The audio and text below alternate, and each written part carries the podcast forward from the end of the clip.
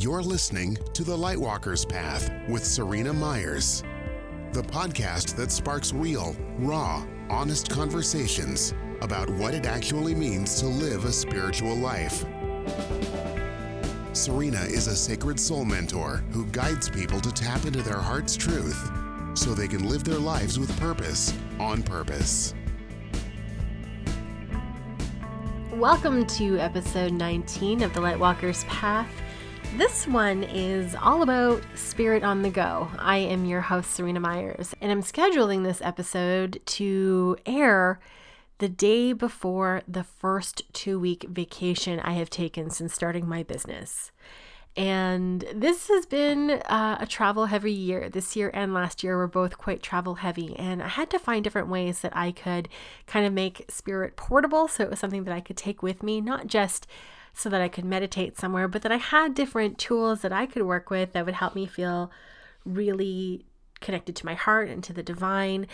And so that's what this episode is all about. So I'm going to give you some of my tips and tricks of what it is that I do to help manage my energy when I'm on the road and I would also really love to hear from you. So, if you don't know already, there is a Facebook community called the Lightwalker's Path, same name as this podcast. And I would love for you to jump in and join the conversation there and let me know what things you do to take spirit with you when you are on the road, particularly when it's for work. I feel like that kind of needs that extra layer of protection. Okay, so with that little preamble, let's just dive in. The first thing that I like to bring with me, assuming that I've got room in my suitcase, is a traveling altar. It's not super big and drawn out. It has a handful of crystals that will be there that will be specific to uh, whatever energy it is that I'm wanting to cultivate on that outing and on that trip. Um, I also have these little pocket deities. So for me, the Divine Mother and the Divine Father, the energies that I work with are Green Tara and Ganesh. So I have little itty bitty Green Taras and Ganeshes, and I bring them with me whenever I travel. I also have this beautiful little uh, resin heart that has some angel wings in it, so it kind of keeps me tuned into my angels. And those three things, so those two little statues and that resin heart, are actually super durable as well. So I'm not worried about them getting knocked around so much um, when I'm checking my bag, for instance, underneath the plane. So, traveling altar, again, it doesn't have to be anything too crazy. Sometimes I get really elaborate, especially if it's a road trip rather than a plane trip, and I'll set up like a full crystal grid and a whole bunch of other things. And I've actually shown this in some of my Facebook Lives um, on both my business page and in my Facebook groups. Um, well, I'll kind of give like a behind the scenes tour of, hey, this is what I've got going on. So it doesn't have to be big and elaborate like that, where you're actually setting up a whole grid and everything. It can be just a couple of intentional pieces that you take with you to kind of keep you in your heart center. Okay, oh, sorry, one more note on that if you are working with um, different oracle decks that have iconography that really resonate for you, you can actually use these as visual cues and put them on your altar as well, which also gives you the benefit of being able to bring your cards with you and give them kind of double duty. But I do this a lot of the time when I'm working with uh, Kyle Gray's Keepers of the Light Oracle because there is a Ganesh there, there is a Green Tara there. Um, and other energies that I might be working with, uh, angelic and otherwise, I'll be able to pull those cards out and just kind of keep them there as visual representations of the energies that I'm calling in and inviting into the space and the support that I need for that journey. Okay, crystals are a really big thing that I use in my journey as well. So I have kind of two sneaky ways that I do them. Some of them will be um, physical crystals that I'll either carry with me or that I will place on my altar. But the other one, and this is so sneaky, um, and this is wonderful as well if you work a corporate job and you're trying to find ways to balance the energy in your office, is you wear them. I can't tell you how much jewelry I own, whether it's my mala beads, whether it's just like a simple necklace, whether it's some of my rings that are energies that I really need to work with. So, if you've ever seen me speak on stage or on video, you might notice that often I have a blue ring on my hand. That is a beautiful Larimar stone, and I use that to keep my throat chakra nice and open and loose so that I'm speaking my truth and I'm articulating myself in the way that I intend. I used to struggle with anxiety. I still do a little bit, depending on what the envi- uh, what the environment is. And I have um, black tourmaline and hematite bracelets that I will wear that help me feel really guarded and protected.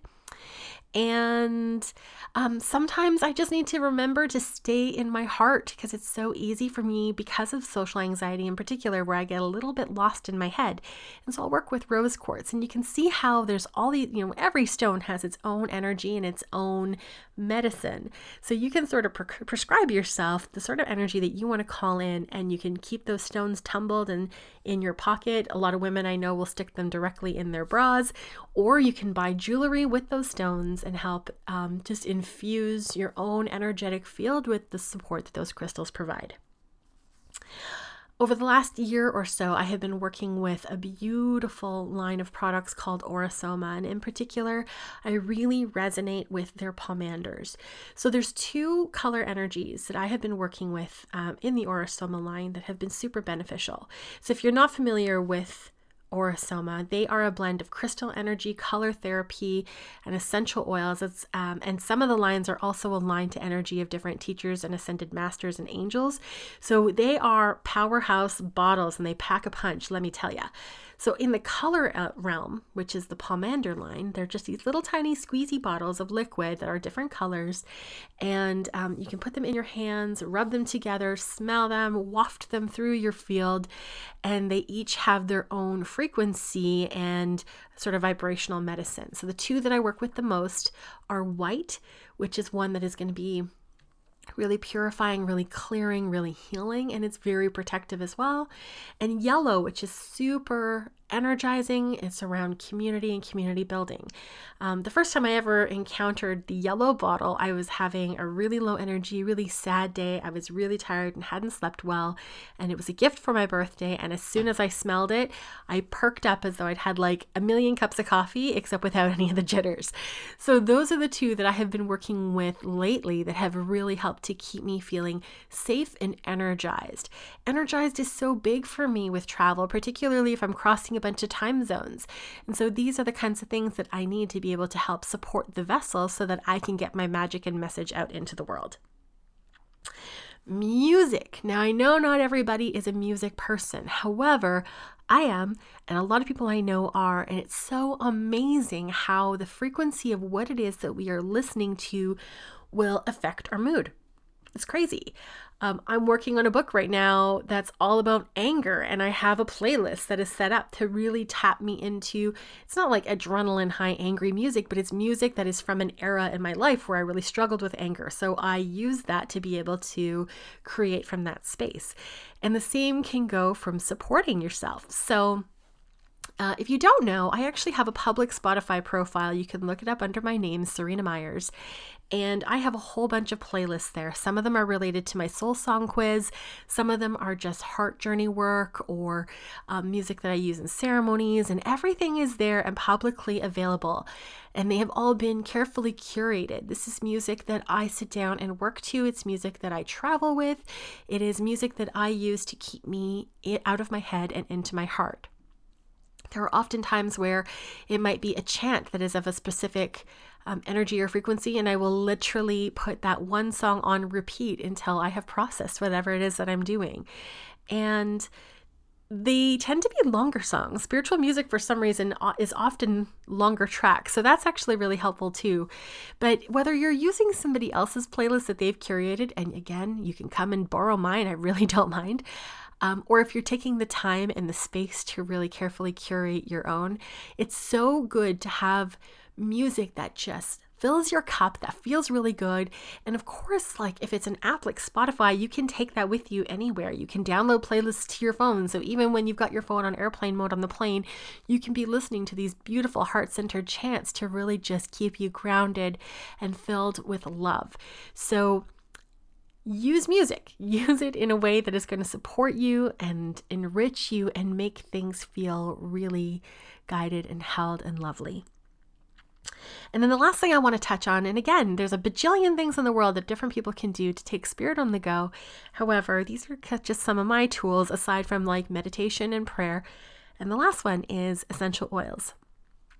Now, this is a hot topic for a lot of people, and I know that everyone has different feelings about essential oils. So I'm not going to get into like my soapbox about it because I have got some pretty strong opinions. However, I will tell you a couple that I really like to work with that help me to feel um, again, really just connected in my heart and tuned in.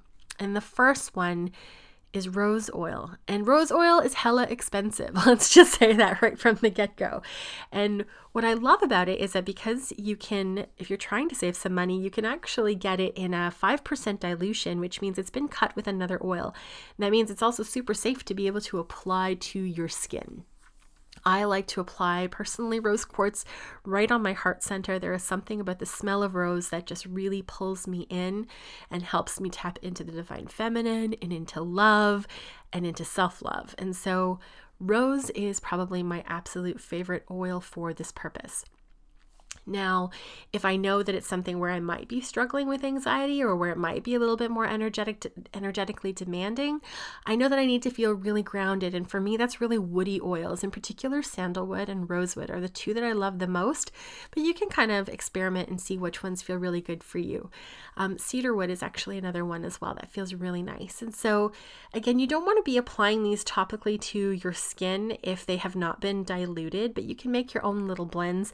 And a lot of times you'll find um, different essential oil companies will come up with blends that are for these particular purposes. So doTERRA has a blend called Whisper that is really about kind of feminine energy and hormone management, and it smells really beautiful and keeps me in my heart. I know that Saje uh, has a really lovely one called Gratitude that also keeps me really tuned in. Um, and then two other lines that I absolutely love. And I don't know if they do blends themselves, but I do think that they're really brilliant and good quality oils are Neal's Yard Remedy and um, Aqua Oleum. So those two are lines that are based in the UK and they are brilliant essential oils. I highly recommend them.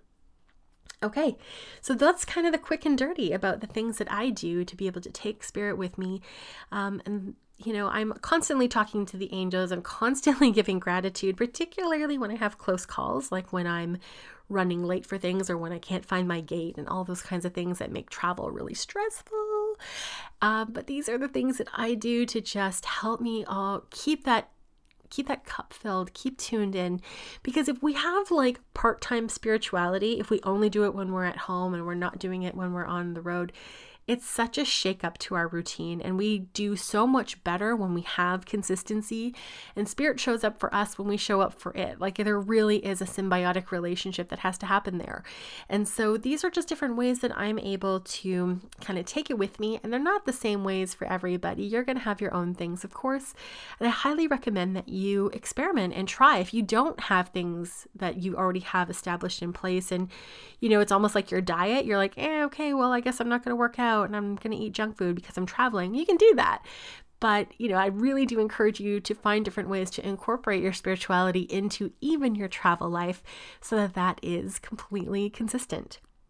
And so, even though I'm going to be on vacation, these episodes are going to continue to drop. We have new ones that happen every week here on the Lightwalkers Path. And so, we'll be seeing you again next week with a beautiful interview from our fall interview series. Okay, until then, I hope you are having a beautiful day, and we'll talk to you next time.